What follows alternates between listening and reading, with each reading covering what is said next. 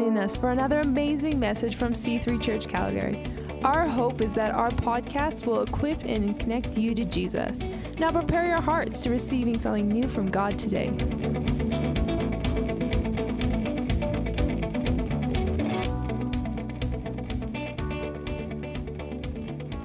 Message Money Matters Real Life. You know, our past as a church has had an incredible testimony of God's faithfulness as we moved forward in obedience and unity, as Joanne mentioned, to make it to this place. And now we're entering a new time and a new opportunity that we can come together and we can experience His faithfulness again. So, we're going to be looking at some scripture that has uh, both challenged me and encouraged me over the years. Um, and it happens at a key point in Christ's mission on earth. But before I go there, I want to just tell you a little bit about my journey becoming a follower because I think it's relevant both to the scripture we're talking about today and the message that I want to leave you. So, I didn't grow up in the church or as a Christian. Um, it was just wasn't something me or my family was opposed to. It was just wasn't something that was part of our lives. In fact, at a fairly young age, I called myself an agnostic. But I was, was interested from an early age in the big questions about the meaning of life, purpose, why are we here, what are we to do, morality, what happens after we die. Those questions were um, important to me.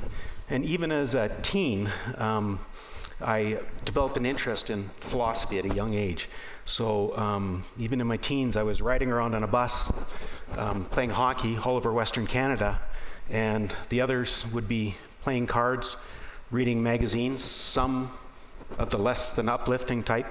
And I would be sitting there with my book on philosophy, the story of philosophy, many others. It's well worn, it's traveled a lot of miles with me. And so it was something I really want to understand. What is the meaning of life? And at the same time, as a future engineer, I was interested in science. What did science have to say about things like the origin of the universe, um, beginning of life, and the other big questions that are out there? And to make a long story short, it just became apparent to me that a universe without God couldn't explain things. There was a book put out a few years ago that captured pretty well the point I reached. It's called I Don't Have Enough Faith to Be an Atheist. And I can tell you the time that happened to me. Um, I was actually walking from my residence to the university to write a final exam. And I was pondering these things, as I did a lot, pondering and walking along. And I got to the front entrance of the engineering building. And it, must have been funny for anyone watching me, because I literally came to a stop. And I stood there and I went, maybe there has to be a God. And it was from that moment that my journey took a different path. So I started over the next number of years, it was actually over seven years. I looked at different religions, different views of God, different worldviews, the ways that they explained the world. And it went on for a long time. But as I think back on it now, I can see God's hand was on me. He was bringing me into situations, He was bringing people into my life who were influencing me and pointing in a direction. And none more so than this amazing woman in the front row. She answered my questions tirelessly, and she represented um, her faith in Jesus Christ um, with grace and just answered my questions as well as she could and just helped me along in my journey. That's a model, I think, for what we need to be doing for others. And what happened was we had to move from where we were living to a community where we didn't know anyone. Um, we were moved to uh, California. Now, both Joe and I come from small towns. Her in Minnesota, me in Saskatchewan. And community has always been a part of our lives, being surrounded by people who know you, care about you, are in your lives. And so I said, we should join a church down here, start attending a church because we need community. And it's actually something that we still believe in strongly. One of the things that we love about C3 is it's not just we come here Sunday morning and leave, but we want to build and be community for people because we believe in that. In any event, we were doing we joined and I said I should do a Bible study because I want to learn more about what people believe. So I joined a Bible study on the book of Mark. And it was partway through that study that I met this person, Jesus. And I realized that I had found the truth that I had been seeking for so many years. But it's one thing to know the truth, and it's the other to accept it. I had a problem. I'd said for years I was seeking the truth. I knew I had to do something about it. I knew that because in chapter 8 of that same little book of Mark, Jesus had asked a question that rocked me even then. And I knew I knew it was a question that every person would have to answer at some point. But what about you? He said, Who do you say that I am? So he wasn't just asking me to accept him at a knowledge level, a head level. He was asking me to acknowledge him as God and to make him Lord of my life. And I can tell you, it wasn't automatic. I wrestled that decision for weeks. But finally, about 2 a.m. one morning, as I lay in bed wide awake, going over and over in my head, I reached a point where I finally said, You know what? It's true, and I want him. And I invited him into my life as Lord and Savior, and I committed to following him. And so he moved that night from my head into my heart. And life, real life, with him at the center, had begun. So now I want to move into the scripture we're going to talk about today. It's uh, um, chapter 6 of the Gospel of John. As I mentioned, the scripture has both challenged and encouraged me over the years. And this is happening at a turning point in Jesus' ministry. So, up to now, he's been in a time of favor. He's been talking to people, he's been doing miracles, and people are enthralled with what he's saying. Large crowds following him. People are talking about him, and the expectations for what he's going to do are very high. But now, as he's starting to confront the ruling class and the elites, and the message that he's giving to people isn't resonating, resonating with their expectations. He moves from there to a time now where he's going to face some opposition and questioning. And from here on, there won't be those big crowds and all the public adulation. He's going to be spending more time with his disciples, and he's going to be pouring into his disciples before that final return to Jerusalem. So we could turn to uh, chapter 6 in your Bible. We're going to start out um, in uh, the start of the chapter is Jesus is feeding a multitude from five loaves and two fish. And as he's done this, the crowd now is trying to make him, some versions say, force him to be king. So that evening, so he runs up into the hills. But that evening, him, he and his disciples, the 12, they make their way down and across the Sea of Galilee to Capernaum. Of course, they go by boat, and he hoofs it across the water. And then the next morning, as he's, he's, he's, preaching in a synagogue in Capernaum, we get to what is known as a bread of life discourse. The crowd realizes he's gone, and they follow him across to Capernaum. So we'll pick it up at John 6:25. They found him on the other side of the lake, and they asked him, "Rabbi, when did you get here?" What a question. So it's kind of like they walk in the room. Oh, look at you. how did you get here? Or when did you get here? Jesus answers, I tell you the truth. You want to be with me because I fed you, not because you understood the miraculous signs. But don't be so concerned about the perishable things like food. Spend your energy seeking the eternal life that the Son of Man can give you. For God the Father has given me the seal of his approval. And they replied, We want to perform God's works too. What should we do? So let's pause here and talk about what's happening. So, this large multitude has heard Jesus and they're looking for him. But they're not all doing it for the right reason. They're thinking in earthly terms. They're seeking a king. They're seeking someone who can give them freedom from Roman rule and get rid of those Roman taxes.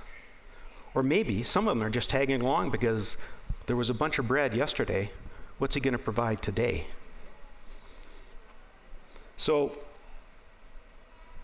I want to just take a second here, and you, I think you all, before you leave today, should thank Joanne, because at this point in the original full length version of this message, there was a table, full page table that I put together talking about everything Jesus said. The crowd responds in the commentary. Um, And my wife brilliantly suggested that I could maybe knock half an, half an hour off the talk if I didn't go into there. So instead, you're going to get the Coles Notes version. So, over the next 20 verses or so, the conversation started with this clear message by Jesus that he's offering eternal life. But the crowd begins to question him, and they're questioning what they're hearing. But Jesus, love this, he doesn't back down or soften it. Instead, he starts to ramp it up with more and more challenging responses. And he ends up making statements like eating flesh and drinking blood. Words that you can imagine would have been very challenging for your average first century Jew on that side of the cross. Now, obviously, we can see it as differently from our side as a metaphor of his sacrifice, communion, Last Supper. But the result is a large number of those disciples leave him. So picture this. Here we are in a synagogue in Capernaum, and we got this guest speaker. Jesus is at the front, and the people are listening. And all of a sudden, this crowd comes surging through the door and fills the place up. And he's speaking for a little bit, and the people start to question him. And then there's this back and forth that happens, and they start things, things like, Who does he think he is? And they end up saying, Whoa, this is a hard thing to hear. And all of a sudden, this great crowd, or a large number of them, get up and walk out. You got to think that would shock you a bit if you're, please don't do that. but I've always been intrigued by Peter's response to this situation. So the people leave, and now Jesus turns to the 12 and he says, How about you? Are you leaving as well? And here, Peter is the spokesman once again. And in verse 68, he says, Lord, to whom would we go? You have the words of eternal life. We believe and we know you are the Holy One of God. So every time I hear those words and I reflect on that, I think of those times when I've been challenged in my journey, when the doubts and the hard questions have come up and the questions are being asked. Or I'm reading something in Scripture that I don't quite get why it's there. But then I remember my journey looking for truth and becoming a follower. And I know even when I don't understand, and I've said these words many times, where would I go? Those words just encourage me and allow me to just go on in faith and trust in Him. So, what is the difference between Peter, and I'll call them the apostles from now on, um, compared to those who chose to leave? All of them were there the day before. They saw him feed 5,000 people and they witnessed other miracles. But I think it comes down to this the apostles get that Jesus was the bread of life and given freely, and the others are focused on what they needed to do for more gain. The others were looking for a resource for life, while they saw him as the source of life. Others looked for a commitment from Jesus. The apostles made a commitment to Jesus. And that's where I want to go with the, the message from there is um, talk about commitment. And along with that, its cousin, obedience. Because they're related. And I, and I know that both are actually countercultural to our times. Commitment is not something that our culture embraces. And in fact, many people are leery of it, and some avoid it at all costs because it clashes with our desire to be in control of our own lives. In fact, people live in a kind of fear, avoiding commitment because they're afraid they'll be hurt. What if something turns out wrong? Or maybe they're mistaken. Or maybe it's just because making a commitment could get in the way of what I selfishly want to do. And that's exactly what kept me from accepting Jesus as my Lord between that time when I knew it was true and when I finally accepted him. But here's the point I'm suggesting we're missing something if we aren't willing to make commitments, especially in the most important things in life. In fact, I see right now some of the cornerstones of our society and of the church are being pulled away because of this withdrawal from commitment.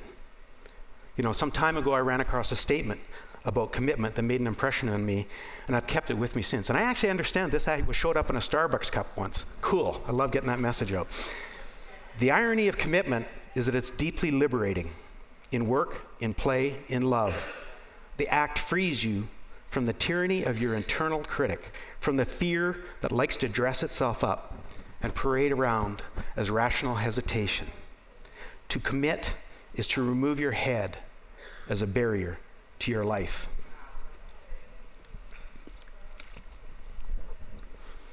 Real life, full life, abundant life comes through commitment.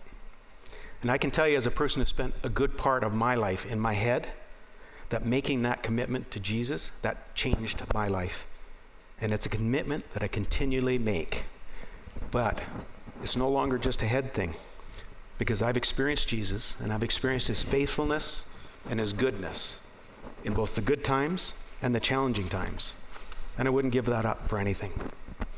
So Peter and the 12 could hear the words that Jesus was speaking because they had committed to following him. And they could hear it with their hearts and their spirits. So, what is commitment? I think it's both an act and a state.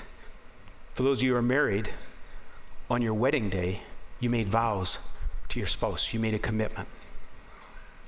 But it's the ongoing commitment every day that you choose to follow those vows, every day to love, honor, and cherish. And when we become followers of Christ, we make a decision. We will make him Lord of our lives. It's the act of accepting him and that state of continuing to give him that position of Lord. Jesus said, I am the way, the truth, and the life. And really, it's no coincidence that the first followers of Jesus, they called themselves the way.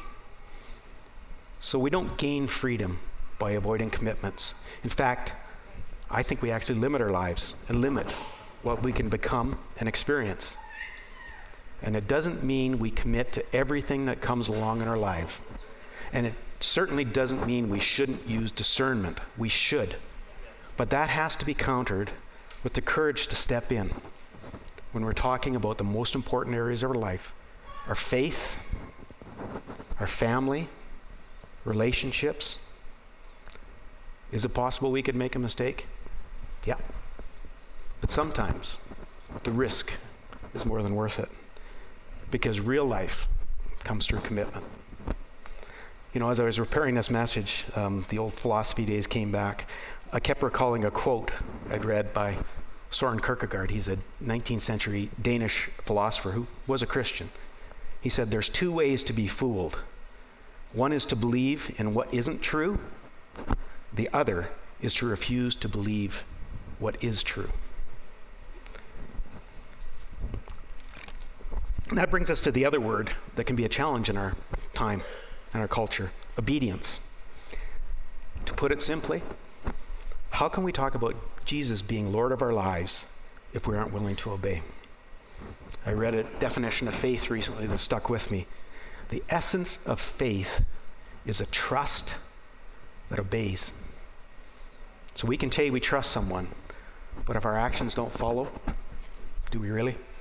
Hear me on this. Obedience is not an act of doing something for someone to get something, and it's especially not doing something to get something from God. Obedience to God is not an act of duty. Obedience is an act of love and gratitude and a response to that. In fact, the Greek word for obedience is, I'm going to mispronounce this, but stick with me, hupakoi, which basically means to hear under. We draw close to Jesus, and as we hear his words, we respond out of intimacy and a desire to please him and follow where he leads us. Becca, I love that song here because as I was sitting, I just kept thinking of we just are sitting under Jesus, and we're just under that rain where we're hearing Him, His love is pouring out of us. And it's from that place that we want to respond in obedience. Or someone put it pretty succinctly first sit and listen, and then go and do. And I think that growing obedience is the surest sign we have of growing maturity in a follower of Christ. It means you're spending time with Him, experiencing Him, growing in love and relationship with Him. And it's from that that a follower faithfully can hear and respond. And only, not only that, when we do that, we know we're building on solid ground that's going to withstand all the storms that will come, and the storms will inevitably come. In real life, comes through obedience to Him. You know, we face many challenges to our faith today. Many question the basis for our faith and insinuate that we're less than intelligent because we are Christians. But be assured that we have good reasons for what we believe. And my journey has convinced me of that. And if you find yourself with questions, that be assured there are answers. We don't have a blind faith. We have a faith that's supported by good reason and historical evidence. Don't let yourself be discouraged or even sidelined when someone makes a convincing sounding statement or challenging question. We have answers, better answers than any worldview I've encountered. You know, Matt Brooks, give a little wave, Matt. He led a course uh, recently called the Thinking Series here. It looked at the big questions about life and Christian answers to some of those challenges. And I'd encourage you, we're going to offer that again. Be a part of it. Um, it's a place, it's a safe place where you can bring your questions and you can discuss them with others. Be encouraged. That's what that is. When you say courage, encouraged, be encouraged. But I don't think that's the biggest challenge we face in our culture. I think it's society's messages, self reliance, and materialism. There are things that whisper at us constantly that we're in control. Our possessions and our finances will give us what we need. You know, and it doesn't take long before that insidious message follows with the question who needs God? And this month we're talking about finances. And I know it's a challenging subject, but it's one that we as a church need to keep talking about and addressing. And it's not because the church needs your money, God's going to provide for us. It's because we need to be offering a contrast, or as I think of it, an antidote to the message that our society gives. Every day and all week, we're all bombarded with advertisements and messages that tell us what will make us happy or successful, or that our, we can control our own destiny. And the challenge is, we're so immersed in it, it's like a fish who doesn't even know they're surrounded by water. I mentioned earlier that listening to Jesus and obeying Him is building on solid ground. This, on the other hand, is building on a sand that won't make it through the storm. You know, as Christians, we've made a commitment to follow Jesus as Lord of our lives, and we want to keep him there. We need to live and give generously. And remember, as Pastor Lauren told us a couple of weeks ago, we are just stewards of what he has given us. And that is the best way to keep those message, messages that barrage us in the right perspective. You know, I'm not saying this is the only area of commitment obedience because there's lots of other areas that we need to be thinking about these terms. But I suggest to you that if we can do it in our area of finances, that has such a strong influence on all of our lives, everyone in our society, then we can do it in those other areas as well. In fact, it was Jesus who reminded us in Matthew 6 21 that how we handle our treasure is an indication of where our hearts are. So when we have an offering message each week, or as I think of it, the weekly three minute antidote, listen with your heart and not your head. When we talk about Rise and Build and wanting to prepare a home for those to come, think about the people who need to know Jesus. You know, someone asked me a while ago, what, in just a few short words, what, would, what do you think Jesus said about how we should live? And my response was, it's not about you. You know, you have two choices when it comes to the offering message. You can choose to turn it off and reject it, or you can listen and look inside for those things that are challenging you and see what God's trying to show you. It really is your choice.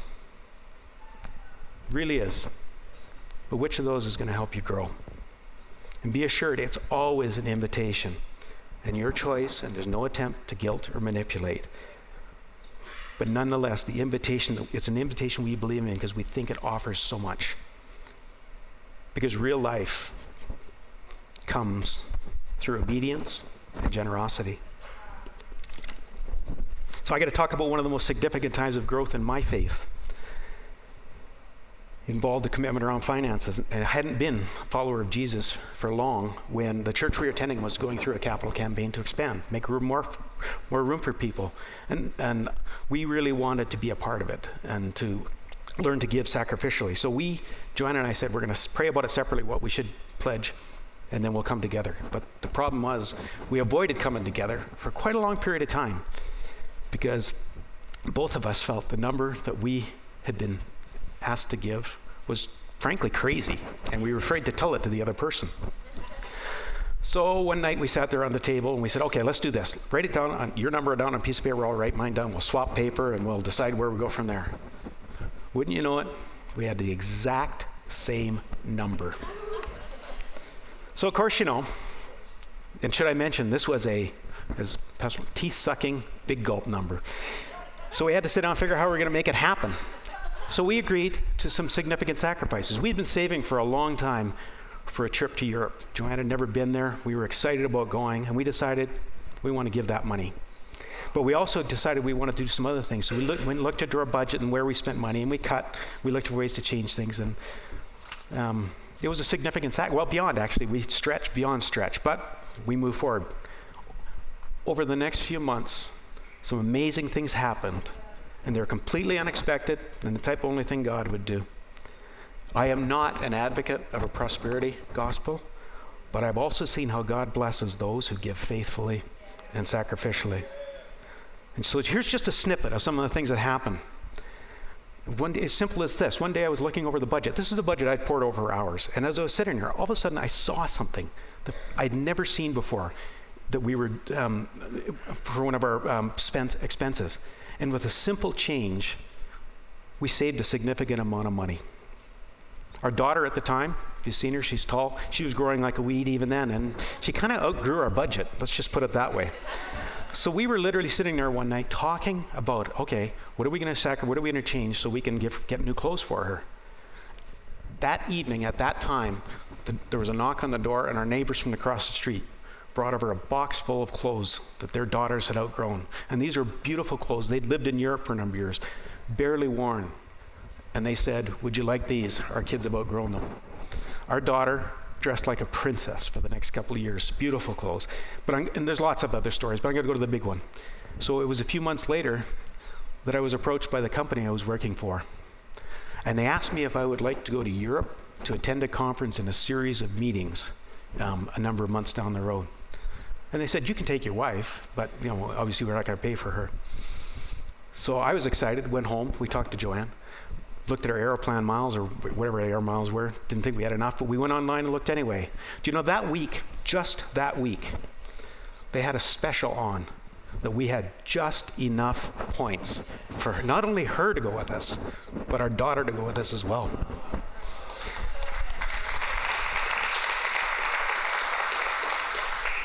And not only did we get to go to Europe, but we stayed at a five star hotel in Vienna.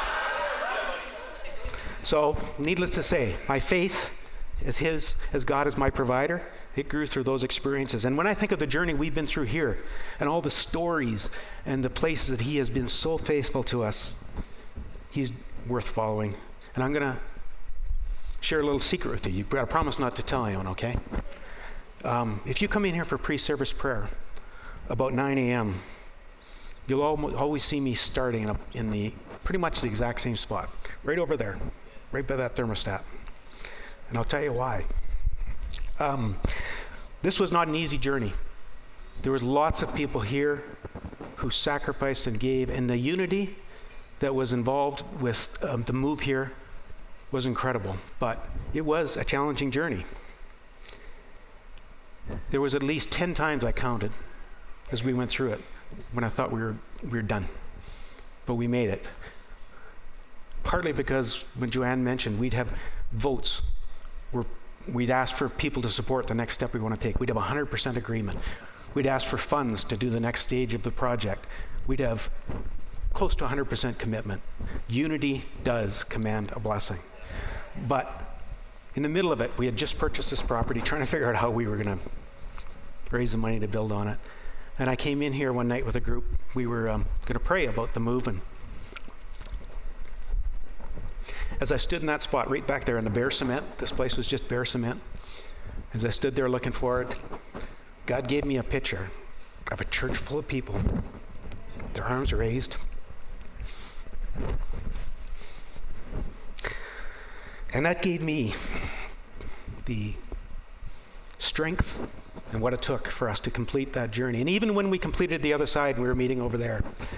I'd sneak over here and I'd stand in that spot and I'd see it all over again. So now, I come to that spot every Sunday and I start my prayers by thanking God for where He's brought us, what He's doing, and what He's going to continue to do. And so when I look around this sanctuary on a Sunday, I don't see empty seats.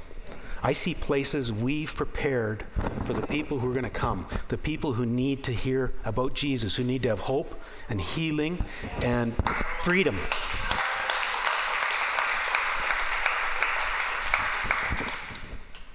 One day this is going to be full. And then we're going to knock out that wall and we're going to make room for more.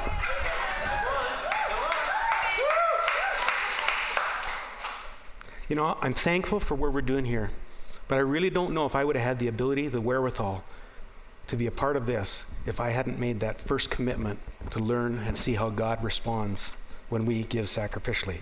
So the message is making commitments and stepping into something, something worthwhile can be one of the most rewarding and life changing things you can do, especially when it involves something as trustworthy as following Jesus and being obedient to Him in building His church. There's no guarantees. It'll be without challenges. There will be challenges, but it's worth it when we see those lives change. So, as we close, I want to give a chance to pray for anyone here who's wrestled with making a commitment. In particular, I want to give anyone here who doesn't know Jesus as Lord and Savior a chance to make that very special commitment. But first, can we get everyone to stand? I want us all to find that place of rest under the Lord. I want us to find that place where His love can rain on us. Holy Spirit, you're free to move here. We're going to let the Holy Spirit linger amongst us. So close your eyes, bow your heads. Let His presence rest on you. Feel the rain, the love that's raining down. You know, it seems like just yesterday I was lying in that bed with that great decision that was hovering in the room. All my time of thinking of arguments, rebuttals, and excuses, they were over.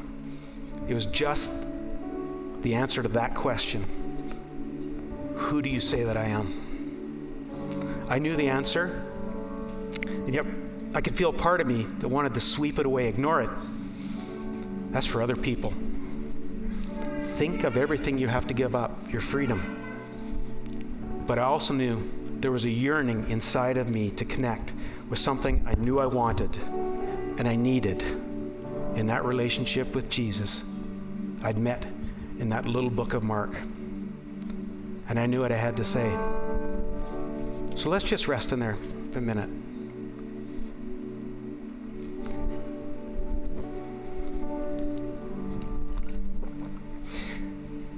That decision to give Jesus your life is one that you've been thinking about, or like me, you wrestled with, take this opportunity to make that step. This can be your time. The thinking, the internal debate, and the rationalization, those can end right now. If that's you, I'm just going to ask you to lift your hand so I can acknowledge you. That's all.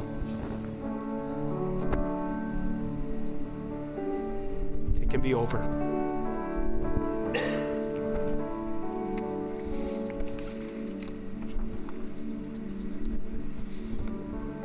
Or maybe you've been struggling with another significant decision or a commitment, something you've been wrestling with. Or maybe right now, Holy Spirit's bringing back to mind some commitment you've made in the past, and you know, you just know it's time to renew it. If that's you, Can you raise your hand? I just want to acknowledge it. A commitment you want to make, you've been wrestling with. Thanks. Thank you. You the prayer team to come forward. So we have a team of trained people who'd love to pray with you and encourage you. You know, when it's helpful when you're making a commitment to have someone to be able to share it with, someone safe, and to come in agreement with you, because power comes through agreement, and prayer can seal that. So we want to give you that chance to share with somebody, talk, and pray about whatever you're struggling with. And we want to share those words of life, real life. So please come. Lord, I thank you that your spirit is gentle and inviting. I thank you that you offer us real life, amazing, abundant life. And all that you ask is we acknowledge you in your rightful place as Lord of all. I thank you for your incredible faithfulness and for the amazing privilege of being part of what you are doing on earth to build your church. Lord, give us ears to hear and hearts obedient to your will and your way that we may be part of what you're doing for your kingdom in this city. Let us know your incredible love and grace that we may reflect on those who need to know you. In Jesus' name, amen. Amen. Thank you, Gord. We'll leave the um, altar open. Uh, if you have any prayer request, please come forward and uh, this team will pray with you and come into agreement. We just want to thank you for being here on this long, long um, weekend, and we just want to uh, encourage you today um, to go through those doors with incredible commitment and obedience to change your world. Amen. Be released.